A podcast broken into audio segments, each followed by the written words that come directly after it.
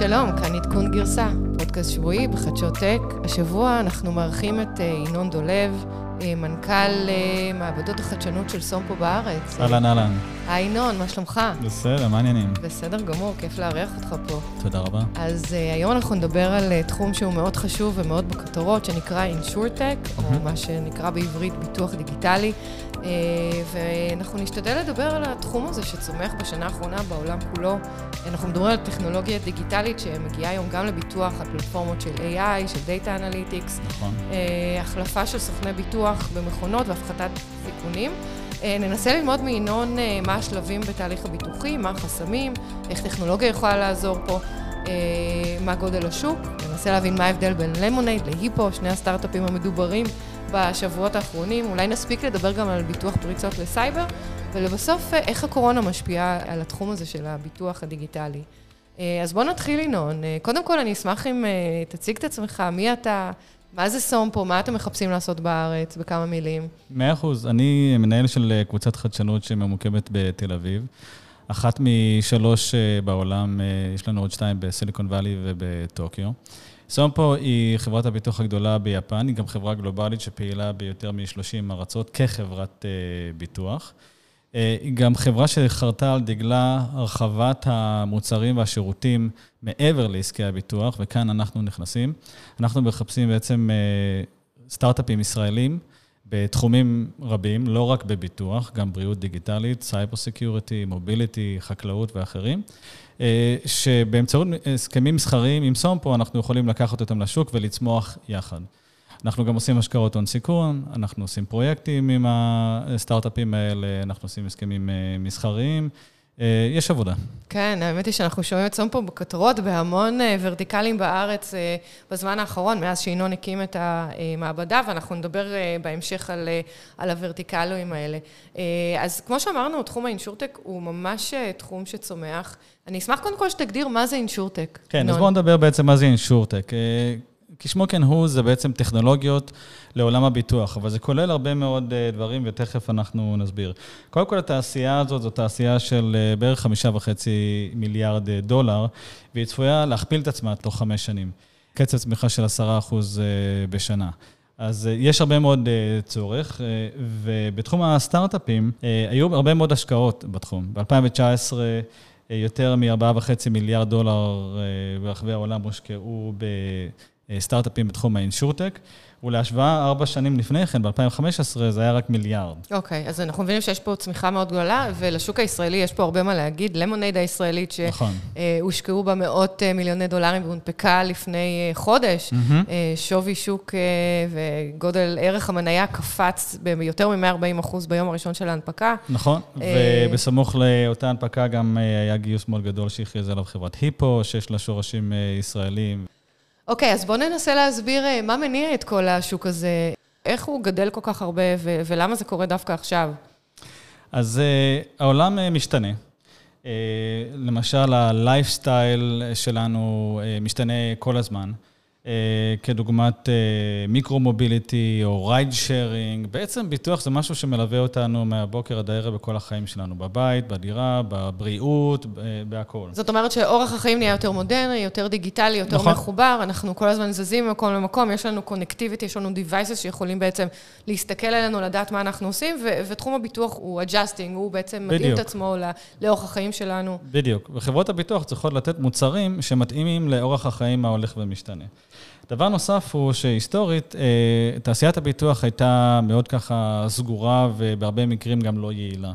וטרנספורמציות אה, דיגיטליות שעברו על אה, סקטורים אחרים, כמו בבנקאות, עכשיו גם עוברים על תעשיית הביטוח. אז חברות ביטוח חייבות להתייעל. שזה מאוד מעניין, כי דיברנו פה הרבה פעמים על חברות בינלאומיות שעוברות טרנספורמציה דיגיטליות, מגיעות לישראל לחפש את החדשנות הזו, ותחום הביטוח בעצם קצת ישן בשנים האחרונות, כי הטרנספורמציה נכון. הזו כבר קיימת לפחות חמש, עשר שנים, אז זה מאוד מעניין, אני חושבת. בדיוק, תעשיית הביטוח רואה מה קורה בסקטורים אחרים. גם לקוחות באים ומבקשים, יש להם אה, דרישות אה, לחוויות לקוח אה, שונות. אנחנו גם רואים שיש הרבה יותר דאטה שמסתובב, זאת אומרת, אפשר לאסוף דאטה לאנשים, והדאטה הזה יכול להיות מחובר ל cloud.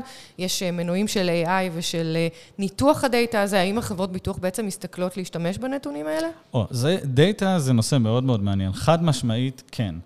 אבל מה האתגר, וזה אחת הבעיות המובנות בתעשיית הביטוח, יש לנו מידע מאוד מוגבל על הלקוחות שלנו. תחשבי על זה בעצמך, את קנית פוליסת ביטוח, נגיד לדירה או לרכב. מתי מאז דיברת עם חברת הביטוח? אה, קרו שינויים בחיים שלך, עשית שיפוץ, אה, נולד ילד, אה, קנית מכונית חדשה. אנחנו לא בדיוק רצים לחברת הביטוח לעדכן, נכון? לא, ממש לא, להפך. אתה יודע, כמה שפחות. זה... בדיוק. כשאני חושבת על סוכן ביטוח, יש לי ככה בראש את האיש הזה שמגיע הביתה כן. ושואל אה, מה הערך של הדברים שיש לך בבית, אה, עושה בדיקות, די מציק. אה, אני לא אוהבת את הבן אדם הזה. כן. זאת אומרת, זה, זה הרושם שמצטבר. אז חברות ביטוח בדרך כלל אנחנו מתקשרים אליהם כשקורה משהו, כשיש איזשהו אירוע, ובין לבין אין יותר מדי אינפורמציה, וזו בעיה. ולכן חברות ביטוח היום, כחלק מהחדשנות, כחלק מהטרנספורמציה הדיגיטלית, מחפשות דרכים אלטרנטיביות להשיג מידע, ברשות כמובן, אה, על אה, צרכנים, בין אם זה כל מיני wearables, בין אם זה מאגרי מידע חיצוניים, כמובן שימוש בבינה מלאכותית ועוד הרבה כלים אחרים. הבנתי, שזה מאוד מעניין, ויש פה גם הרבה עניין של פרייבסי שדיברנו עליו בעבר, אני בטוחה נכון. שהם שמים לב לזה. אה, ינון, בוא תספר לנו קצת, מה זה אומר ביטוח? מה זה התהליך הביטוחי שבן אדם עובר, או חברה, או עסק, או אפילו נהג? מה השלבים? אני מניחה שזה שלבים די כן. דומים. באמת יש, נגיד, שלושה או ארבעה שלבים עיקריים לתהליך הביטוחי. זה מתחיל בעצם בשיווק ומכירות. בעצם חברת הביטוח... אה, הולכת ומשווקת את המוצרים שלה ללקוחות אה, חדשים. יש לזה עלויות של Customer Acquisition. חלק גדול מהשיווק והמכירות נעשה באמת על ידי סוכנים. שמגיעים שיש... אליך הביתה או לעבודה, או, או כן, בכל מיני צ'אנלים, נכון. היום למעשה הרבה סוכנים הם אה, הופכים להיות מאוד מתוחכמים, וגם הם בעצמם משתמשים בסושיאל מדיה ודרכים דיגיטליות. כדי לפרסם את עצמם. כן, אבל בערך 60-70 אחוז מהמכירות בעולם הזה זה דרך אותם סוכנים. חברות הביטוח מאוד תלויות בהם. אה, השלב הבא הוא בעצם מה שנקרא חיתום. את קונה פוליסה, צריך לאשר שמיכל יכולה עכשיו לקנות פוליסה ולתמחר אותה. אה, אז בעצם חלק החיתום אה, עוסק בהערכת הסיכון, שהולך לקרות איזשהו סוג של אירוע ביטוחי, ובהתאם לזה גם את המחירים. יש מקצוע שלם בעולם שנקרא אקטואריה, הבנתי, אז בעצם בתחום הרפואי זה, זה יחסית קל, כי אתה רוצה לקנות ביטוח, עושים לך בדיקות, ובעצם נכון. יכולים להעריך את הסיכון שלך לפי כן. הגיל, לפי הבדיקות. אה, איך עושים את זה בתחומים אחרים, שהם לא ביטוחים אה, רפואיים? או, אז יש, זה תלוי בתחום. אה, למשל, בנזקי מזג אוויר זה מאוד מאוד קשה. כי מזג אוויר הולך ומשתנה עם השנים בגלל אפקט ההתחממות הגלובלית. אה, אז מנסים להשתמש בכמה שיותר אה, מודלים של חיזוי מדויקים, אפילו במיקרו-וודר לאזור מאוד מאוד אה, קטן. אה, והחוכמה היא זה בעצם לנסות לחזות ולהכין כרית של מזומנים כדי להתמודד עם זה לכשיקרה האירוע. זה די אה, ככה ללכת למשרד הרישוי או משרד כן. התחבורה, להבין איך בן אדם אה, מתנהל בכביש, נכון, ככה לא, פעם ב... היסטוריה לאורך שנים, סטטיסטיקות וכולי, נכון. אוקיי. ואז כמובן יש את הנושא של הניהול התביעה, זה נקרא Claims, ובדרך כלל אנחנו מתקשרים עם חברת הביטוח כשיש איזשהו סוג של... של אירוע, ויש אנשים שזה התפקיד שלהם בעצם אה, לקבוע מה השיפוי. בהרבה מקרים, אה, במקרים של תאונות, הם מדברים עם אה, חברות ביטוח של הצד השני.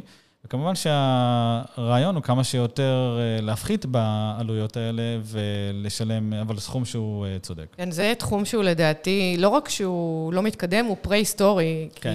כי קורה מדי פעם שאני מתנגשת באיזה עמוד בחנייה, או שאני בטעות, אה, אתה יודע, נכנסת במישהו, ולהפך, אז אני מתקשרת למוסך ואני אומרת להם מה קרה, ו... הם באים, רואים, אין שום דרך אה, באמת להעריך אם לא היו שם נזקים קודמים, לא... וזה קורה לי שאני רואה מכוניות אה, גמורות, אני נכנסת בהן, והם אומרים, טוב, עכשיו תקני לי את כל האוטו.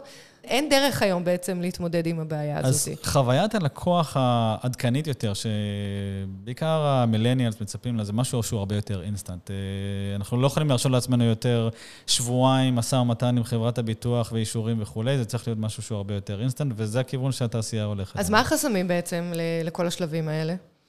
אה, יש כל מיני חסמים אה, מובנים מעבר למה שציינתי בחברות הביטוח. אחד מהם למשל זה מערכות הליבה, מה שנקרא Legacy Systems. Mm-hmm. זה אגב היתרון של חברות כמו היפו או למונד וכדומה, שהם בנו את הכל מאפס, והן הרבה יותר אג'יליות ופתוחות.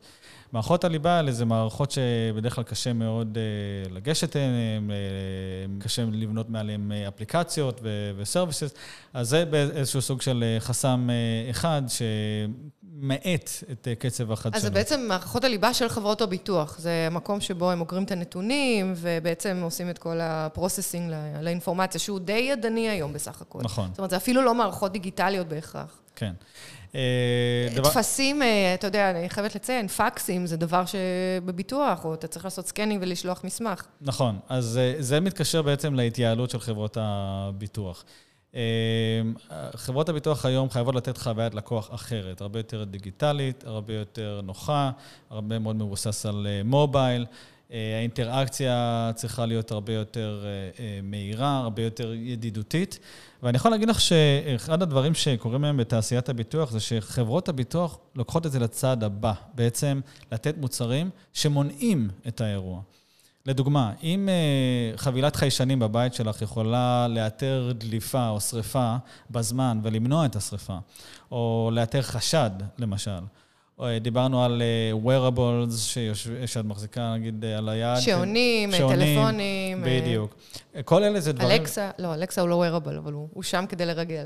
נכון, אבל הוא אוסף הרבה מאוד מידע, וגם יש הרבה מאוד יתרונות לאיסוף המידע הזה כדי לנסות למנוע את האירוע. בציי רכב, למשל, למנהלי הציים, לחברות אוטובוסים או מסעיות, כשיש מצלמות מתוחכמות שיודעות לזהות אירוע חריג, נגיד כמו עייפות, או הירדמות, או שתייה תחת, נהיגה תחת אלכוהול, זה משהו שעוזר להם לנהל את ה... לא רק, אגב, את הבטיחות, גם בצורה אופרטיבית, את הצי שלהם בצורה יותר יעילה. כן, יש חברת, אחת היוניקורנים הגדולות, שזה רוט אינשורנס, שבעצם מסתכלת על דאטה מתוך הרכב, ויכולה לעשות את האנליזה הזו שאתה מדבר עליה, והם גייסו מעל מיליארד דולר, חברה שבאמת יכולה לנתח סיכונים. גם אני ראיתי כמה חברות כאלה במהלך תפקידי בתחום הרכב.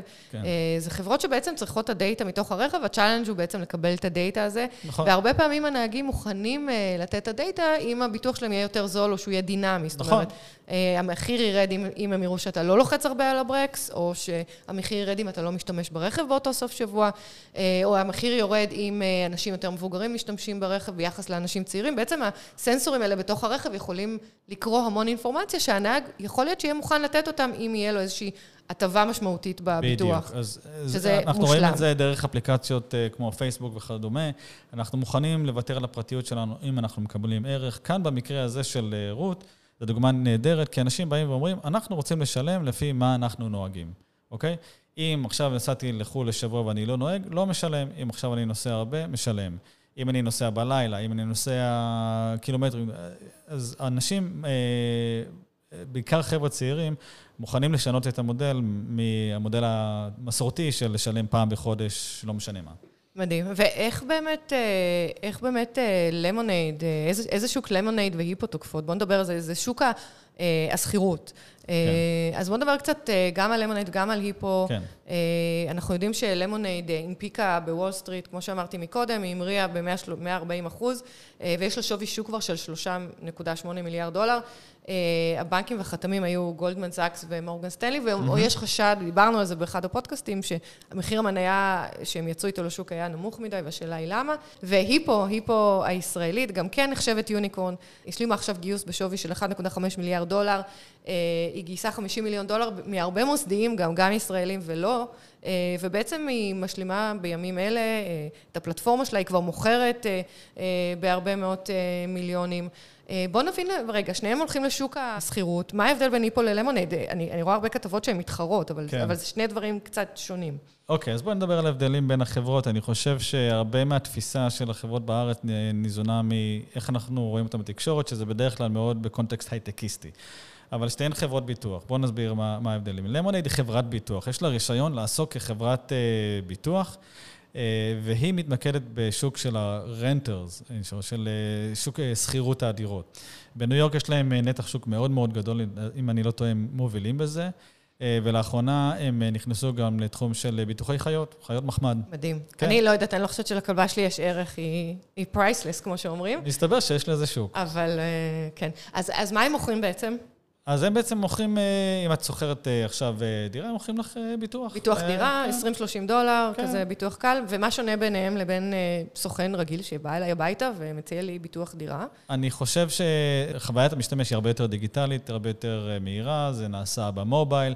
תהליכי התביעות הם הרבה יותר אה, קלים, מהירים, משתמשים שם גם במצלמות, באפליקציות. אז בעצם הכל נעשה בעזרת בוט. אתה לא מדבר עם בן אדם, יש לך פלטפורמה שהיא דיגיטלית לגמרי, אתה שואל, הוא עונה. אני חושב שזה שילוב של uh, Human ובוט, זאת אומרת, uh, יש בטוח... יש גם customer center. כן, חייב להיות. אבל זה בעצם לגבי למדד. היא פה מתמקדת בשוק אחר לגמרי, שזה ה-home owners. זאת אומרת, בעלי הבתים. כן, בעלי בתים. אה, שזה נראה דומה, אבל זה מאוד מאוד אה, שונה. אה, בן אדם שהוא בעלים של בית, יהיה מוכן להוציא סכום אחר לגמרי, וכיסוי הביטוחי שלו יהיה שונה לגמרי, מאשר מישהו שרק סוחר. צריך לציין שהיפו היא לא חברת ביטוח בעלת רישיון לעסוק בביטוח, לפחות היא התחילה ככה. Okay. אוקיי. היא בעצם נכנסה לשוק במודל של MGA. MGA זה סוג של צ'אנל, זה סוג של ברוקר, אייג'נט.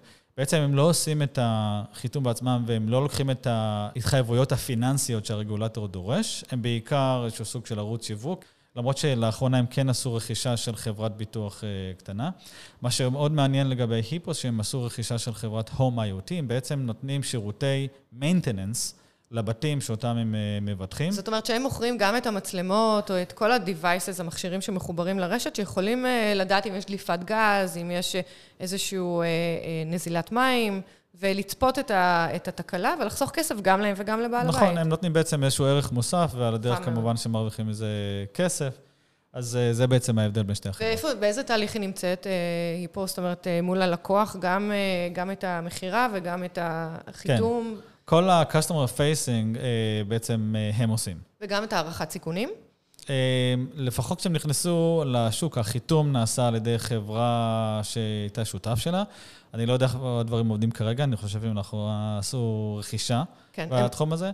אז אה, זה אולי שאלה עבורם. כן, אז, אז היפו היא של אסף ואן ואייל נבון, ולפי מה שהבנתי, באמת הם עשו את הגיוס האחרון של 50 מיליון בעצם 50 מיליון, 150 מיליון, אה, גם כדי אה, לרכוש או להוציא לפועל רכישה של חברת ביטוח שנקראת ספינקר, אה, והם עובדים איתם בשיתוף פעולה כבר הרבה זמן, ובעצם הם החליטו לרכוש אותה, להשתלט עליה בתמורה ל-100 מיליון דולר, אני חושבת שזה אחלה ביזנס. כן.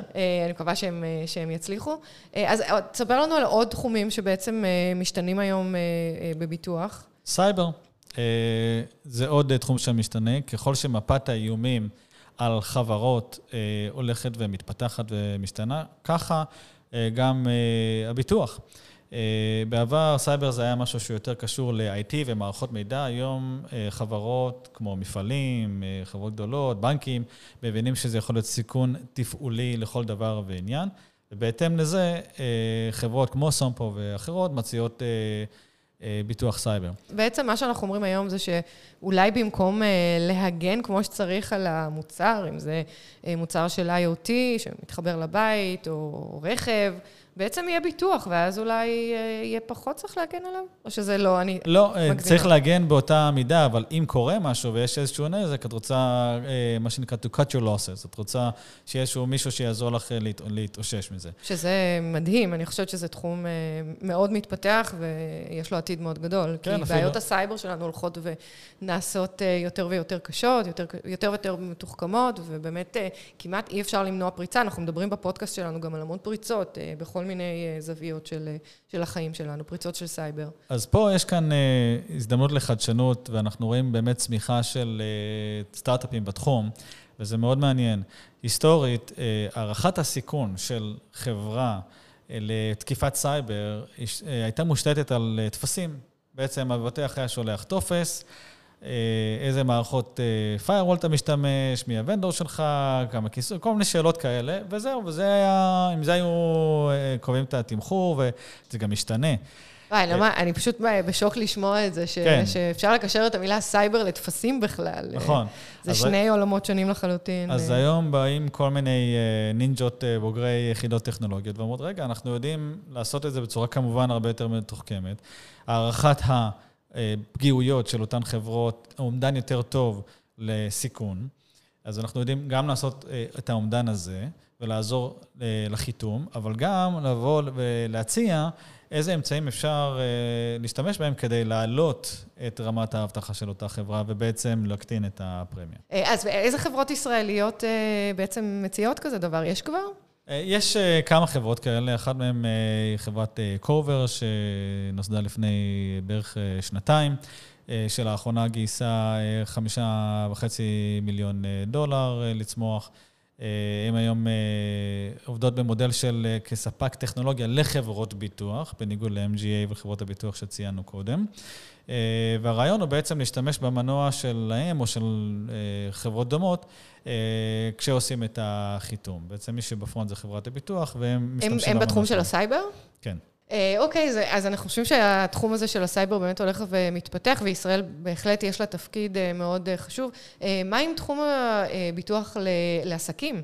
יש פה גם הרבה חדשנות, אני מבינה. נכון. מה ה-challenge ומה ה-opportunity? אוקיי, אז קודם כל ה-opportunity זה כסף גדול. כשבעלים של בניין מבטח את הבניין, או שבעלים של מפעל מבטח אותו, הוא מוכן להכיר הרבה מאוד כסף, ובלבד שיהיה לו כיסוי ביטוחי טוב.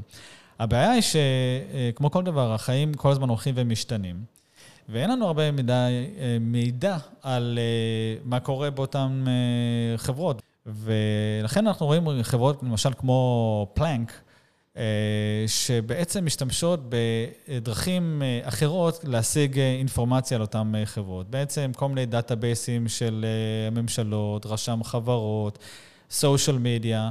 בעצם מרכיבים איזשהו סוג של פרופיל על כל עסק ורמת הסיכון שלו. וזה גם משהו שאפשר לנהל אותו, כי אותו עסק הולך ומשתנה.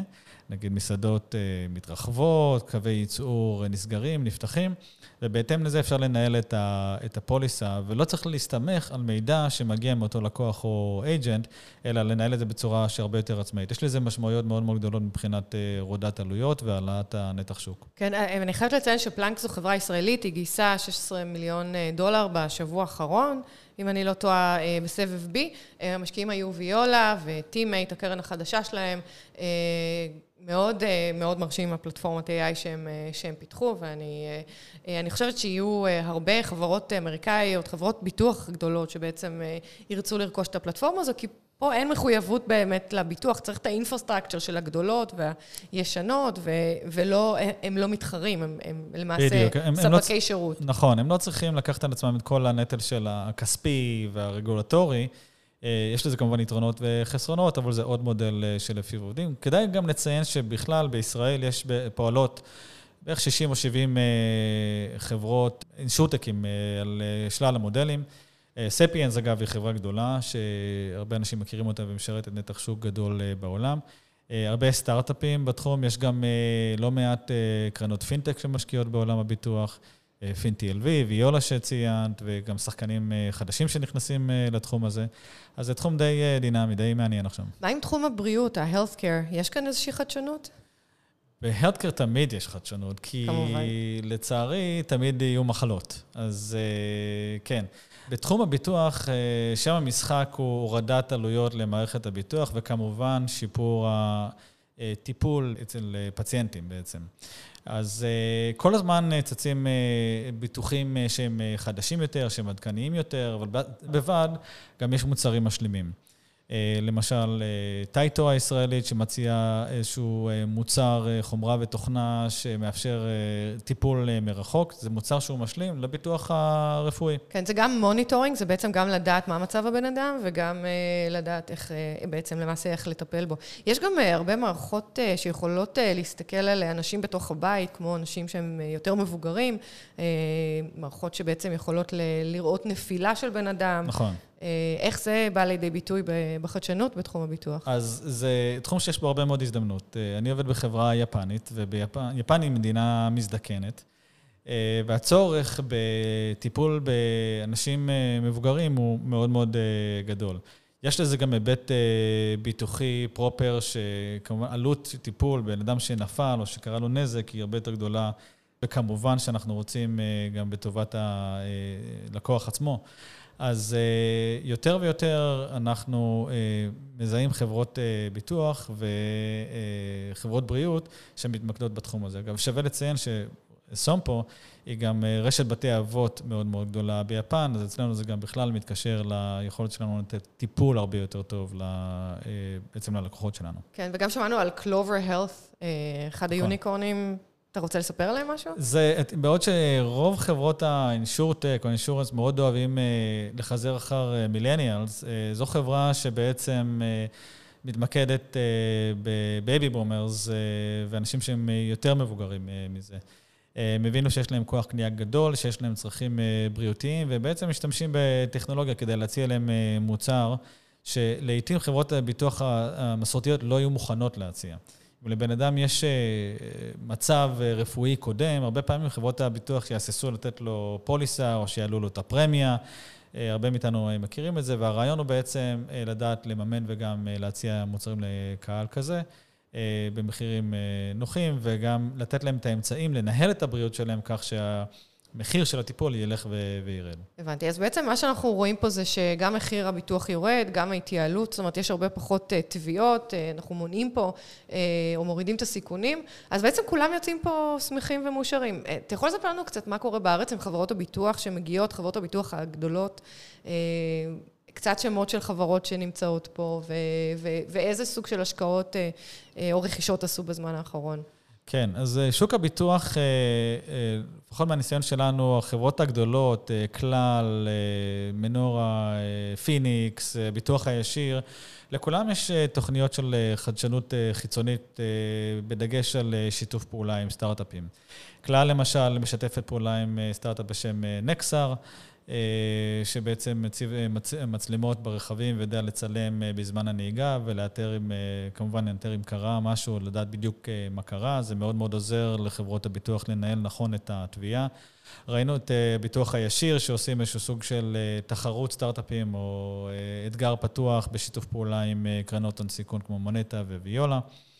אה, בצד הרגולטורי אנחנו רואים שיש אה, דחיפה של אה, הממשלה להכניס שחקנים דיגיטליים, שזה ככה מקביל לעולם הבנקאות, וזה יהיה מעניין לראות איך זה יעבוד. אנחנו רואים גם כל מיני חברות ביטוח חדשות, קצת יותר אג'יליות ומהירות כמו Go, שנותנים ביטוח רכב, זה בעצם חברת בת של הכשרה, הכשרת היישוב. אמ, אז אה, אני חושב שעולם הביטוח הוא אה, ככה מאוד מאוד דינמי ומבעבע עכשיו. אנחנו גם רואים אה, כמובן דברים שהם לאו דווקא פרופר ביטוח, אבל בוובי למשל, כל מיני אתרים לסוכנים שיאפשרו להם לשווק את עצמם. אז uh, הייתי אומר שאומנם ישראל היא לא שוק יעד לרוב חברות ה-insurtech, אבל זה בהחלט sandbox מצוין כדי להתחיל ולבדוק product market fit. וטכנולוגיות כמובן דיגיטליות. Uh, אז יש לי שאלה, מה אתה חושב uh, הסיכוי שבאמת uh, טכנולוגיות דיגיטליות uh, יחליפו אנשים וסוכנים? כמה זה יהיה באמת uh, מוצלח? ובאיזה תחומים באמת אפשר אה, לשנות ולקחת אה, בן אדם אה, שהוא בעצם מוכר איזשהו ביטוח ולהפוך אותו לבוט. כן. אז בתעשיית הביטוח, רוב האנשים שנוגעים בלקוחות זה או אנשי שירות לקוחות או הסוכנים, ברוב המקרים. אני לא מאמין בזה שהמקצועות האלה ייעלמו, אבל אני כן חושב שהם ישתנו. אני יכול להגיד לך שאצלנו יש עומס מאוד מאוד מאוד גדול על מרכזי שירות על הלקוחות. אה, וזה גם דבר שעולה הרבה מאוד כסף. אה, אז אנחנו בפירוש, אה, התעשייה מתמקדת היום באיזשהו סוג של טרנספורמציה, שהיא שילוב של נגיד רובוטים ואנשים. כדי לנהל את זה בצורה יותר מהירה, וגם איפה שלא צריך מגע יד אדם, וזה חוויית הלקוח לא נופלת, אלא אולי רק משתפרת, שם אה, זה שווה לעשות את זה. אני חייבת לציין שהיה לי לאחרונה ניסיון מאוד מאוד טוב עם סוכן ביטוח מאחת מחברות הביטוח הגדולות, אה, לא, לא, לא אכנס לפרטים. אה, התקשרתי אליו, ביקשתי ביטוח, הוא טיפל בי, ואתה יודע, וזה היה מושלם, וזה הכל היה בזום, ודרך הטלפון באמת. אז זה קצת מביא אותי לשאלה הבאה, אתה יודע, מן הסתם אנחנו נמצאים בתקופה של קוביד, ויש המון שינויים בכל התחומים ובכל ה, השוק הדיגיטלי. איך זה משפיע על עולם הביטוח? אוקיי, okay. אז uh, כפי שדיברנו עכשיו, uh, עולם הביטוח מאוד נוגע בצרכנים, בלקוחות, בצורה ישירה, בין אם זה אנשי שירות הלקוחות או ה-agents, ופתאום זה כבר לא אפשרי. או לפחות כרגע. זאת אומרת, הם לא יכולים להגיע הביתה ולחפור לך. כן. או להיפגש איתך לקפה, או... אה, נכון, או למשל, אנשי שירות הלקוחות לא יכולים להגיע למרכז, ל-contact center ולעבוד משם, הם צריכים לעשות את זה מהבית. ואני חושב שכרגע כל התעשייה היא במצב שהיא מסתכלת על האם זה ישנה את התמהיל. האם אנחנו נמשיך למכור 60-70 אחוז מהמכירות שלנו דרך צ'אנלים, או שזה קצת, המטוטלת אה, תיטה קצת יותר לכיוון של אה, direct אה, to consumer או direct to customer. אה, הטרנספורמציה הזאת קורית היום, השאלה מה יהיה הגודל שלה, המגניטוב, וזה עדיין uh, to be determined. אבל אני חושבת שזה כמו בכל תחום אחר, והיה לנו פרק עם מיכל גבע בתחום ה-digital healthcare, שאמרנו שבעצם כל הקורונה יוצרת איזושהי דחיפה מאוד uh, משמעותית לעבודה מרחוק, אז אני חושבת שבעצם לא תהיה ברירה בשנה הקרובה, אנשים יהיו חייבים לקנות ביטוח בצורה דיגיטלית ולא דרך סוכן שהם פוגשים. אה, ו, ואנחנו נראה, כמו שאתה אומר, אבל זה איזשהו ניסוי עולמי שהעולם אה, מכתיב לנו, שבעצם אה, יזיז את הטכנולוגיות האלה קדימה בלית ברירה, או אתה יודע, אולי זה לטובה. איך זה משפיע על חברות הפורטפוליו, קרנות הפנסיה, כן. מה קורה שם? אז האיקוסיסטם של חברות הביטוח. אז חברות ביטוח שמושקעות בניהול פנסיה, הצורות של 2019 הטובות קצת נמחקו להם בדרך הקורונה, אבל עכשיו אני שמח לראות שיש קצת אה, עלייה. אה, במקרה הספציפי שלנו, של סומפו, אנחנו פחות חשופים לזה, כי יש פחות אה, ניהול של אה, פנסיה ויותר מתמקדים בביטוח אה, שהוא אה, מסורתי וגם פחות בביטוח בריאות, אז אה, לשמחתי אה, יש פחות אה, חשיפה. זאת אומרת שהמכירות של סומפו לא נפגעו בתקופת הקורונה. נכון. יחסית. שזה נכון. נהדר. הם לא מוכרים ביטוח נסיעות, או שזה יחסית... כן, זה, זה יחסית קטן. זאת אומרת, ביטוח נסיעות ירד כמעט לאפס אצל כולם, אבל אה, זה בדרך כלל מרכיב מאוד קטן מפורטפוליו של חברת אה, ביטוח גדולה. אה, ומה עם אה, מספר התביעות? מה קרה לו בקורונה? או, אז יש פחות תאונות. אה, טפו בעיקר, כן, בעיקר פחות תאונות רכב. אז השאלה אם זה סוסטיינבילי, אם זה משהו שאנחנו עכשיו קמים למציאות חדשה וזה העולם החדש, או זה פשוט היה איזשהו סוג של התמודדות ראשונה. זה בטח עזר לחברות הביטוח להתמודד עם זה. ההוצאות על התביעות הלכו וקטנו. אבל אני חייב להגיד גם שהדרישה לחדשנות ולטכנולוגיות חדשות לא השתנתה. זאת אומרת שהיא התחילה כבר לפני. כן, זה לא שפתאום עכשיו אה, עולם הביטוח בא ואומר, אוקיי, אנחנו חייבים להתמודד עם זה, אנחנו עוצרים אה, את הדרישה שלנו לחוויית לקוח אה, טובה יותר, או אנחנו כבר לא צריכים בינה מלאכותית. יכול להיות שתעדוף זמני של חברה כזו או אחרת השתנה, אבל בגדול הצורך אה, ממשיך. אה, זאת אומרת, אנחנו, הקבוצה שלי אה, בארץ, אף אחד לא בא ואמר לנו, בואו תעצרו קצת, נהפוך הוא. רשימת הדרישות או הצורך בחדשנות רק הלך ועלה בתקופה הזאת, לשמחתי. שאני חושבת שזה מדהים, כי באמת אנחנו רואים שיש הרבה תחומים שנפגעים, נחלשים, את כל תחום האינטרטיימנט והטראבל, אז ביטוח לא, ואנחנו באמת פונים פה ליזמים שנמצאים בתחום, ותמשיכו לחדש, ואנחנו נמשיך לראות פה חברות בינלאומיות גדולות. איזה חברות בינלאומיות, רק כמה שמות נמצאות בארץ? יש את מיוניקרי, יש את אקסה, יש כמובן אותנו, AIG מאוד פעילים בארץ. זאת אומרת, גם אמריקאיות, גם אירופאיות, גם אסיאתיות, אנחנו רואים שכבר כולם מתחילות להיכנס, אבל זאת התחלה. כן. לפי הבנתי. טוב, יופי, אני שמחה לסיים את הפרק בנימה אופטימית, כי אנחנו בגל השני של הקורונה ואנחנו שומעים על הרבה חולים, אז אנחנו מאחלים לכולם אה, שישמרו על עצמם, שלא יהיה להם תביעות אה, מביטוח, אבל שנמשיך לראות אה, התקדמות בתחום המאוד חשוב הזה. אז תודה לינון דולב שהיית איתנו היום. תודה רבה. ממש כיף שבאת. תודה לתור צוק שמטיילת היום, תודה לנבות וולק העורך שלנו, לצוות גלי צה"ל, ללי, לדורון רובינשטיין, לאורחים שלנו. וזהו, עד כאן להיום. תודה רבה, ביי. יאללה, ביי.